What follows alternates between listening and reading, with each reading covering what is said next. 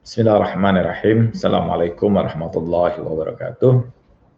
Alhamdulillahi rabbil alamin wassalatu wassalamu ala asyrafil anbiya wal mursalin sayyidina wa habibina wa syafi'ina wa maulana bil qasim Muhammad wa ala ahli baiti thayyibin tahirin wa ashabihi al mayamin al muntajabin. Alhamdulillah kita berjumpa kembali dalam kuliah lanjutan kita tentang filsafat manusia. Sebelumnya kita sudah berbicara pada konteks pengantar tentang pencarian makna tentang manusia ini sendiri, tentang definisi manusia. Bahwa sebagaimana yang sudah sebelumnya dijelaskan, definisi yang dikemukakan dalam ilmu mantik dan biasa menjadi sandaran dalam pendefinisian tentang manusia, tentulah tidak memadai untuk dapat menjelaskan manusia secara lebih utuh dan menyeluruh. Nah, mengapa? Karena manusia jelas memiliki dimensi yang beragam dan juga bahwa manusia makhluk yang sangat kompleks dan melebihi keseluruhan makhluk yang ada di alam semesta ini. Pertanyaan yang ingin kita jawab pada pertemuan kedua kita, pada kuliah kedua kita ini, apakah manusia ini makhluk materi atau ada unsur lain yang ada pada diri manusia? Para pemikir dan filosof barat yang memang didasarkan pada pandangan materialisme dialektik khususnya para psikolog dan psikoanalis seperti Fred, William James dan sebagainya, umumnya kalau kita lihat ketika membicarakan tentang manusia, mendudukkan manusia sebagai makhluk materi. Walaupun tentu posisi manusia yang begitu luar biasa kompleks, tetapi manusia dianggap tidak lebih sebagai makhluk materi semata. Karena itu dalam eksperimen-eksperimen modern tentang manusia, eh, seluruh upaya dikerahkan untuk mencari eh, beragam sumber dari emosi, sumber dari kehidupan manusia pada diri fisik manusia itu sendiri, apakah itu saraf atau otak. Dalam salah satu buku yang kita temukan misalnya, ada satu karya yang berjudul Neurotheology, bahkan agama pun sebenarnya itu ada bagian saraf yang ada pada otak yang memang memberikan impuls pada dorongan keyakinan, dorongan pada kepercayaan terhadap sesuatu yang di luar dari apa yang bisa dipahami oleh manusia secara material. Jadi impuls-impuls yang seperti ini itu muncul dari eh, saraf-saraf uh, yang ada pada otak yang bekerja yang kemudian menghasilkan impuls tersebut. Jadi beragam emosi, perasaan, senang, suka, cinta, marah, e, benci, dendam, dan sebagainya. Itu semua tidak lain adalah hasil dari zat-zat kimia yang ada pada otak manusia yang bekerja kepada saraf-saraf, e, simpul-simpul saraf yang ada pada diri manusia yang itu menghasilkan kemudian beragam perasaan emosional itu senang, sedih, suka, bahagia, tenang, marah, dan sebagainya. Jadi karena itu kita menemukan eksperimen-eksperimen di dalam dunia modern terkait dengan diri manusia ini adalah eksperimen-eksperimen yang melalui pendekatan-pendekatan yang sangat materialistik sekali. Jadi segala kemudian persoalan yang dihadapi oleh diri manusia bahkan dicari pada sumber dari saraf itu sendiri atau otak manusia. Kalangan misalnya behaviorism juga meyakini bahwa perilaku yang muncul pada diri manusia itu sangat bergantung oleh keadaan yang ada secara hormonal atau kelainan misalnya pada saraf otak menyebabkan kelainan perilaku dan sebagainya. Walaupun ada juga yang menggambarkan bahwa perilaku ditentukan oleh eh, lingkungan Tetapi sebagian besar misalnya kalangan behaviorisme misalnya meyakini bahwa perilaku manusia itu ditentukan oleh simpul-simpul saraf dan zat-zat kimia yang bekerja pada saraf tersebut. Jadi karena itu kita melihat bahwa pandangan umumnya para filosof atau psikolog barat memandang manusia tidak lebih sebagai makhluk material semata. Nah, tetapi ini di dalam filsafat Islam dari sejak Ibn Sina, Suhrawardi, bahkan Mullah Sadra menolak pandangan yang seperti ini bahwa manusia tidak hanya sekedar makhluk material saja. Materi manusia ini tidak berbeda dengan materi-materi yang ada pada makhluk yang lainnya. Secara material bahwa apa yang ada pada tubuh manusia secara fisik ini, unsur-unsur tersebut ada juga pada binatang. Beragam misalnya proses nutritif dan sebagainya itu juga terjadi hal yang sama pada binatang. Demikian juga bagaimana kemudian berkembangnya fisik manusia, proses perkembangan sel-sel yang ada, kemudian struktur tubuh, ada bagian dalam misalnya ada otak, ada jantung, pernafasan, paru, ginjal, kemudian hal-hal yang terkait dengan itu semua juga ada pada binatang. Tetapi bahwa jelas kita melihat manusia berbeda dari binatang dalam keluar biasaan kemampuan manusia untuk melakukan kreativitas. Bahkan manusia mampu melakukan analisa, membedakan, mengelompokkan satu dengan yang lain, membuat satu konsepsi yang sifatnya partikular maupun general ya dan juga mampu melakukan upaya untuk prediksi terhadap sesuatu yang saja saja belum terjadi. Membuat beragam teori, kemudian menghasilkan, menurunkan teori itu dalam hal-hal yang sifatnya uh, fisik dan sebagainya. Ini kreasi manusia yang begitu luar biasa dan tidak terbatas, itulah yang kemudian menyebabkan perkembangan budaya, perkembangan peradaban dalam kehidupan manusia ini menghasilkan beragam sains dan teknologi yang luar biasa. Artinya, ada unsur yang lain yang ada pada diri manusia dan tidak ada pada makhluk-makhluk yang lain. Unsur ini yang ada pada diri manusia ini, yang pertama bahwa apakah unsur utama diri manusia ini juga materi?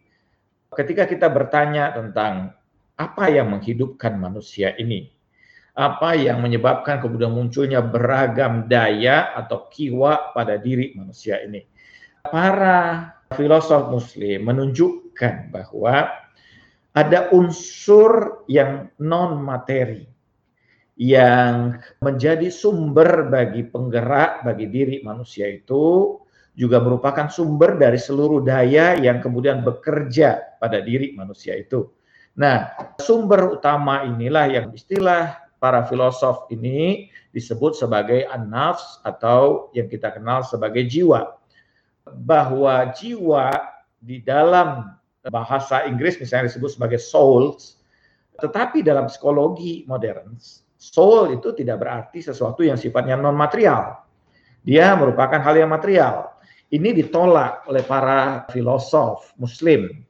Misalnya contoh Ibnu Sina menolak itu dengan satu dasar bahwa sekiranya soul atau jiwa itu atau anafs itu adalah materi tersebut juga, maka ini disebut dengan at-tarjih bila murajjih dalam kaidah filsafat. Apa? Yaitu reference without preference. Ya. Merujuk pada sesuatu yang tidak ada rujukannya. Atau sebagai menyebutkan bahwa ini bagian dari tahsilul hasil yaitu sesuatu yang menimbulkan kemudian daur. Apa? Bahwa sekiranya kemudian jiwa itu adalah materi, maka hal-hal yang bekerja pada diri manusia ini, yang hidup pada diri manusia ini, itu dia bersumber sebenarnya dari diri materi manusia itu sendiri. Kalau bersumber dari diri materi manusia itu sendiri, pertama bahwa seluruh materi juga akan menghasilkan daya yang sama menghasilkan kemudian kemampuan-kemampuan yang sama atau manusia tidak akan ke, karena itu merupakan hasil dari unsur materi manusia itu sendiri, maka manusia tidak akan mengalami keadaan yang disebut dengan kematian. Kenapa? Karena kematian itu merupakan gambaran di mana eh, daya-daya yang selama ini bekerja dan mengaktifkan diri manusia sehingga manusia menjadi hidup itu menjadi tidak ada lagi, tidak bekerja lagi kalau kemudian daya itu adalah fisik itu sendiri, maka seharusnya daya itu tetap ada bersama dengan fisik.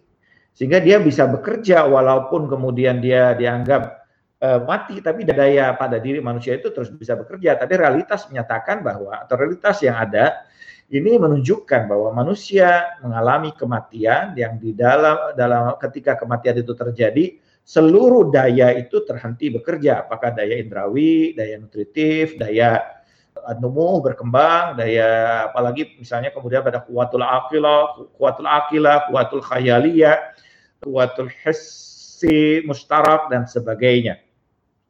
Ini uh, jelas bahwa ketika kemudian kalau daya ini sumber utamanya adalah diri fisik manusia itu sendiri, maka secara zatnya, secara zatnya dia akan selalu ada pada fisik itu sendiri. Sehingga bisa jadi mungkin satu bagian diri manusia itu kan mengalami kematian tidak bisa bekerja, tapi sebagian daya yang lain akan terus bekerja karena dia adalah fisik itu sendiri. Tapi kenyataan realitas yang ada ketika kemudian seseorang mengalami proses yang disebut dengan kematian, maka seluruh dayanya berhenti. Tahu bisa dinyatakan begini, dalam proses kemudian sekiranya seluruh daya itu bekerja secara fisik dan ada salah manusia mengalami kematian mungkin karena salah satu bagian dari fisik dalamnya bermasalah artinya bahwa ketika kemudian fisik dalam tersebut bisa diintervensi dengan mengganti dengan sesuatu yang lain yang semisal maka manusia itu bisa hidup kembali. Kesadaran bisa muncul kembali tapi realitas nyatakan tidak bisa begitu dan ini khilafun wakil. Jadi karena itu bahwa e, berdasarkan konteks ini, berdasarkan dasar ini menunjukkan bahwa daya-daya yang bekerja dalam kehidupan kita dan diri kita itu tidak bergantung pada fisik kita. Artinya ada unsur lain yang sifatnya non fisik. Yang kedua bahwa kalau kemudian itu sumbernya fisik, maka seluruh fisik materi akan mengalami hal yang sama. Realitas kita melihat ada bebatuan yang sama sekali tidak menimbulkan daya apa pun. Dia kemudian dikenai aktivitas. Dia tidak akan bereaktif walaupun kemudian dilemparkan dihancurkan dan sebagainya. Dia tidak akan memberikan respon apa pun dan dia tidak bisa kemudian keluar padanya aktivitas kecuali bahwa dia hanyalah penerima aktivitas yang bersifat pasif saja. Jadi kalau dia dilemparkan atau dia dipindahkan baru kemudian dia pindah. Tapi dia tidak punya tidak muncul daya pada dirinya untuk mengalami proses yang sebagaimana yang terjadi pada diri manusia.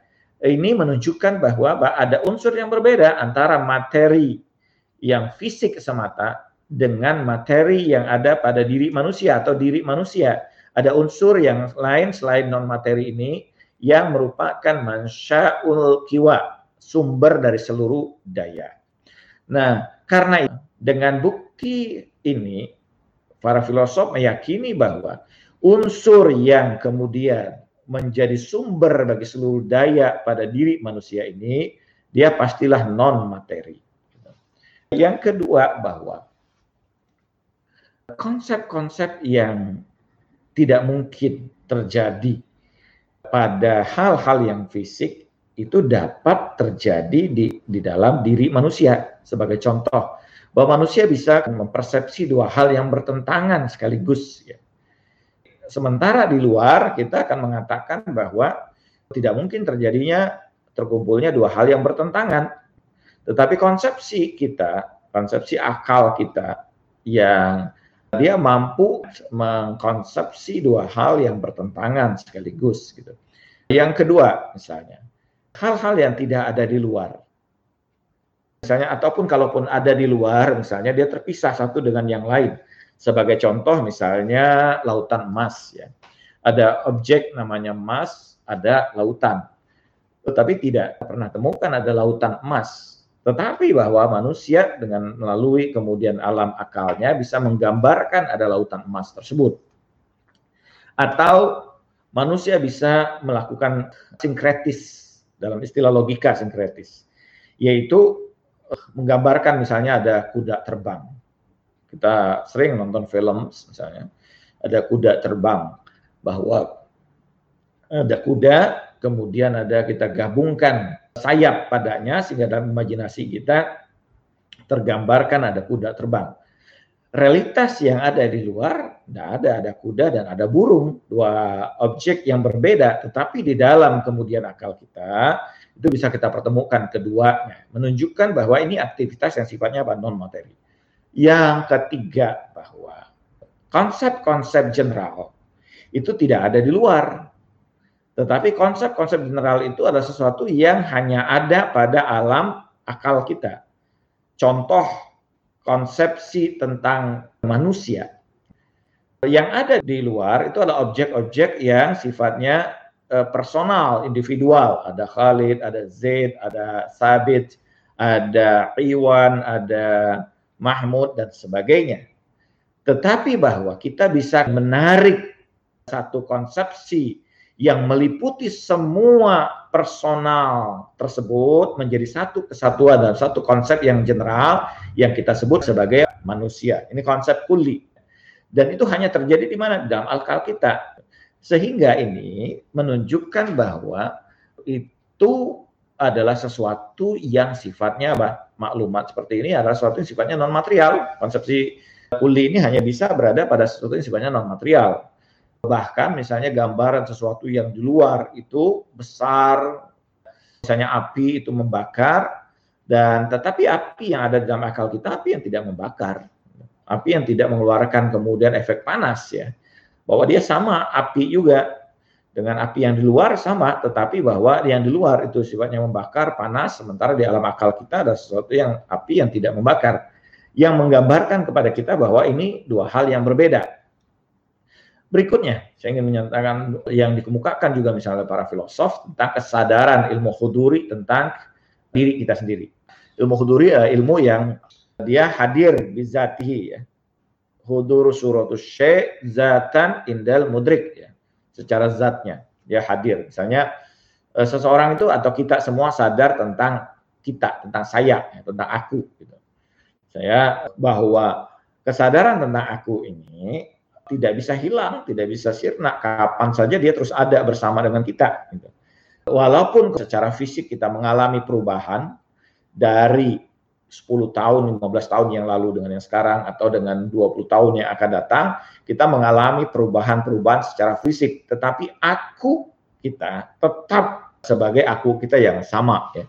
Identitas kita tetap sebagai identitas yang sama, menunjukkan bahwa ini hal yang unsur yang berbeda ya dua hal yang berbeda. Seki kalau misalnya kemudian bahwa kesadaran tentang diri kita itu bergantung pada fisik, dia akan mengalami perubahan.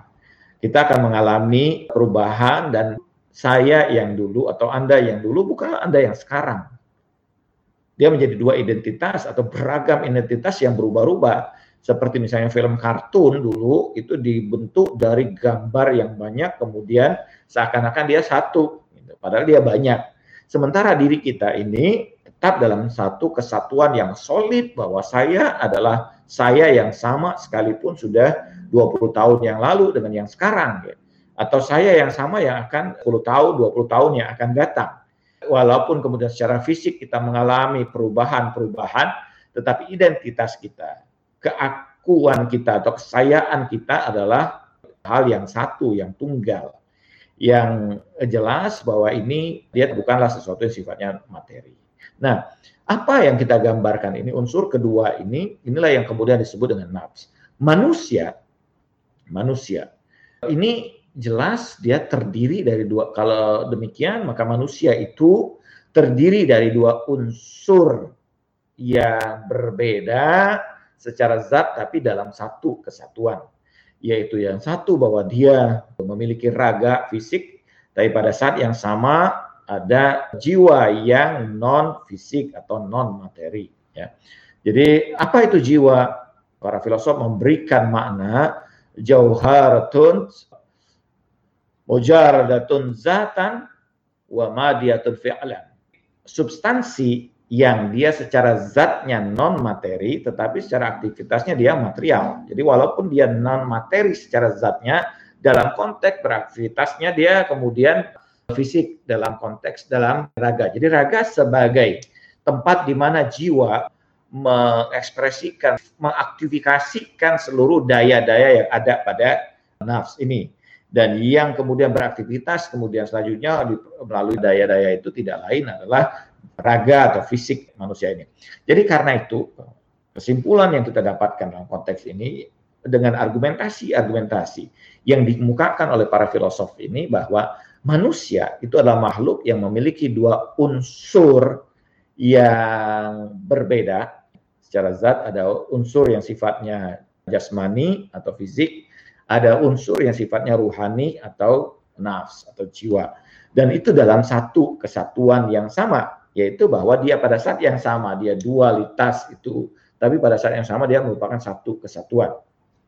Nanti bagaimana kemudian proses terbentuknya dan sebagainya saya tidak ingin berbicara pada konteks tersebut tapi pembuktian oleh para filosof dalam ilmu nafs al-falsafi, ilmu jiwa filsafat misalnya atau filsafat jiwa membuktikan bahwa ini kesatuan ini ada yang kemudian memang terbentuk dalam dua unsur yang kemudian menyatu tapi seperti Mullah Sadra meyakini bahwa dia dari satu kesatuan yang kemudian antara ma surah ini dia dalam satu kesatuan yang kemudian dalam proses kemudian harokah al-jauhariyah dalam gerak transubstansial dia berkembang menjadi dualitas yang berbeda. Ini yang kemudian dalam teorinya disebut sebagai jasmaniyatul kudus wa ruhaniyatul baqa. Ya. Jasmani dalam kebaharuan dan ruhani dalam keabadian. Itu teori yang membukakan dalam hikmah mutalia oleh Mullah Sadra.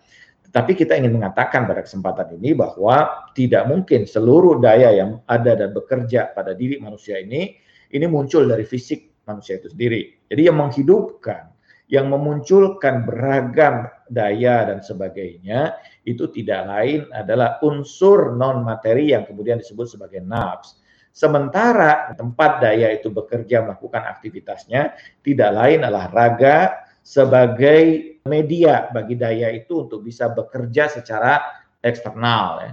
Jadi apa yang kemudian muncul secara fisik ini itu muncul dari kedalaman diri kita dari unsur yang non materi yang merupakan sumber bagi manusia ulkiwa tadi sumber dari seluruh daya. Jadi ketika kita mendeskripsikan manusia, kita mendeskripsikan manusia, kita tidak bisa mengatakan manusia itu sebagai makhluk materi.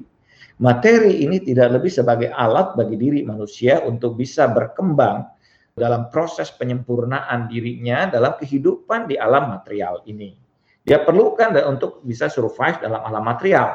Tetapi bahwa materi atau jasad ini, raga ini untuk bisa tumbuh, bisa berkembang, bisa menyempurna dalam konteks fisik raganya sebagai manusia, ini dia sangat bergantung pada keberadaan nafsnya. Kalau nafs ini tidak lagi ada padanya, maka saat itu fisik itu atau raga itu akan mengalami kehancuran, akan mengalami keteruraian. Ya. Dia tidak bisa solid lagi seperti sebelumnya dan kemudian berkembang, tumbuh dan seterusnya. Dia akan segera mengalami kerusakan dan kemudian keteruraian. Sebagaimana yang terjadi pada fisik yang telah mengalami proses kematian. Jadi karena itu kita tidak bisa menolak bahwa yang kita maksud dengan manusia ini adalah makhluk yang memiliki dua unsur ini ada unsur material dan ada unsur non material. Keberadaan material ini sangat bergantung kepada nafs yang non material ini dia sumber bagi seluruh daya-daya yang bekerja pada diri manusia ini.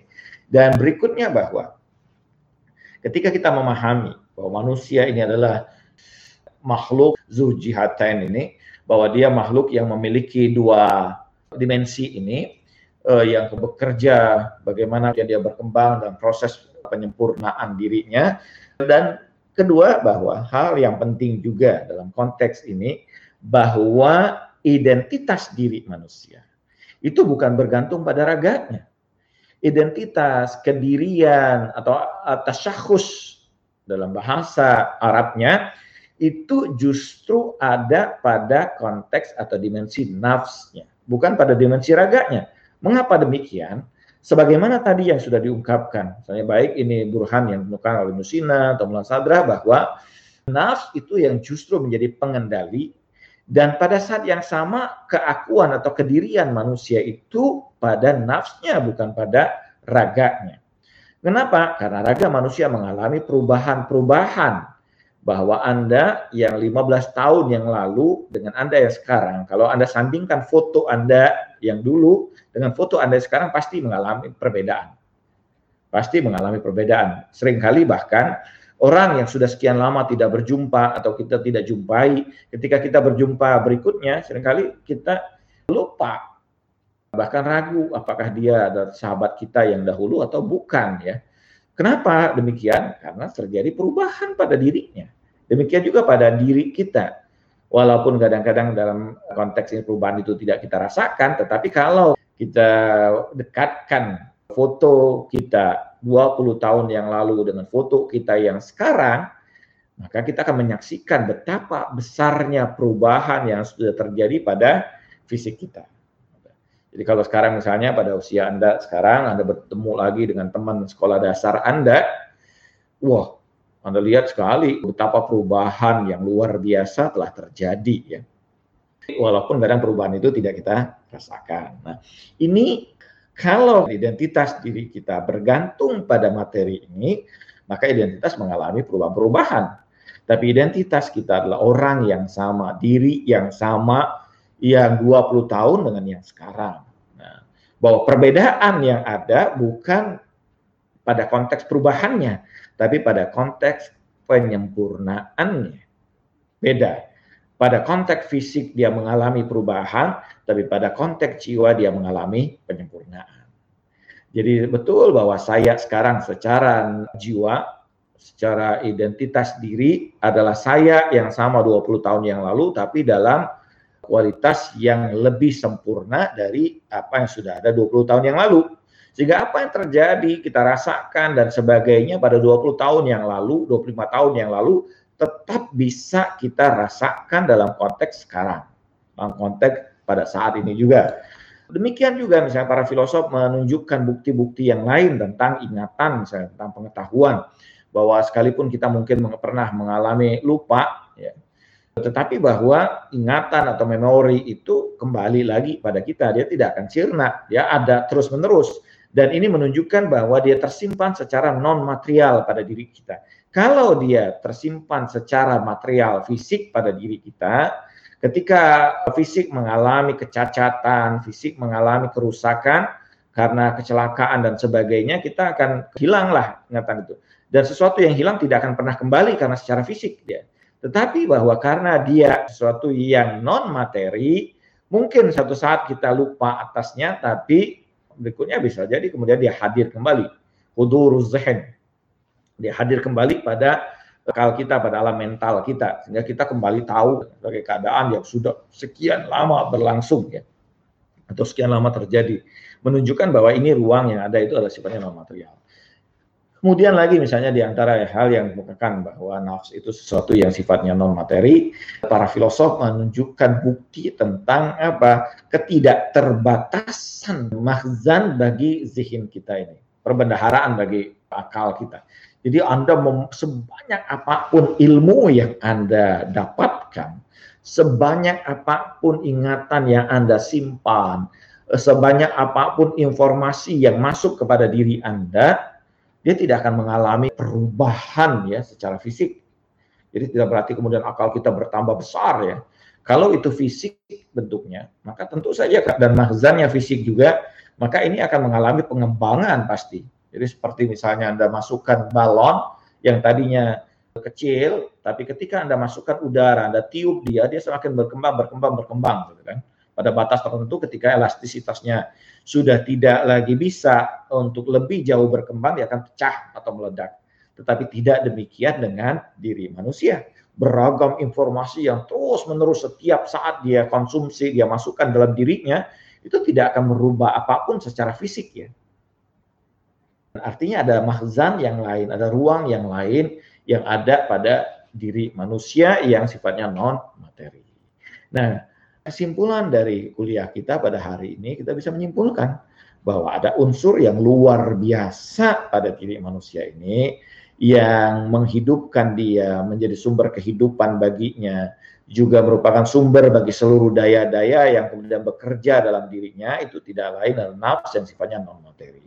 Jadi manusia pada saat yang sama adalah makhluk yang memiliki dua dimensi yaitu dimensi material dan dimensi non material. Yang material ini bergantung keberadaannya kepada unsur yang non material pada diri manusia yang tidak lain adalah nafs. Itu yang sekiranya nafs itu meninggalkan raganya, maka raga itu tidak lebih dengan fisik material semata yang akan segera mengalami keteruraian. Dia tidak akan lagi solid seperti sebelumnya. Dia tidak akan lagi mampu mengeluarkan daya-daya seperti sebelumnya karena memang sumber daya itu bukan dari fisik materinya. Sumber daya diri pada diri manusia itu berasal dari jiwa atau nafs atau uh, unsur yang non materinya.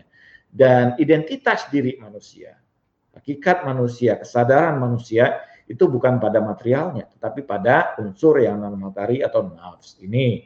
Jadi karena itu sekali lagi bahwa dalam konteks filsafat khususnya filsafat Islam membuktikan bahwa manusia ini makhluk yang memiliki dua unsur yang utama unsur material sebagai raganya jisimnya sementara unsur nafs yang merupakan sumber dari seluruh kehidupannya kesadarannya bahkan identitas diri Sampai di sini perkuliahan kita. Kita akan lanjutkan lagi nanti membicarakan tentang daya-daya yang ada pada manusia. Insya Allah pada kuliah kita yang akan datang. Terima kasih atas perhatiannya. وصلى الله على سيدنا محمد وعلى الطاهرين والحمد لله رب العالمين. والسلام عليكم ورحمة الله وبركاته.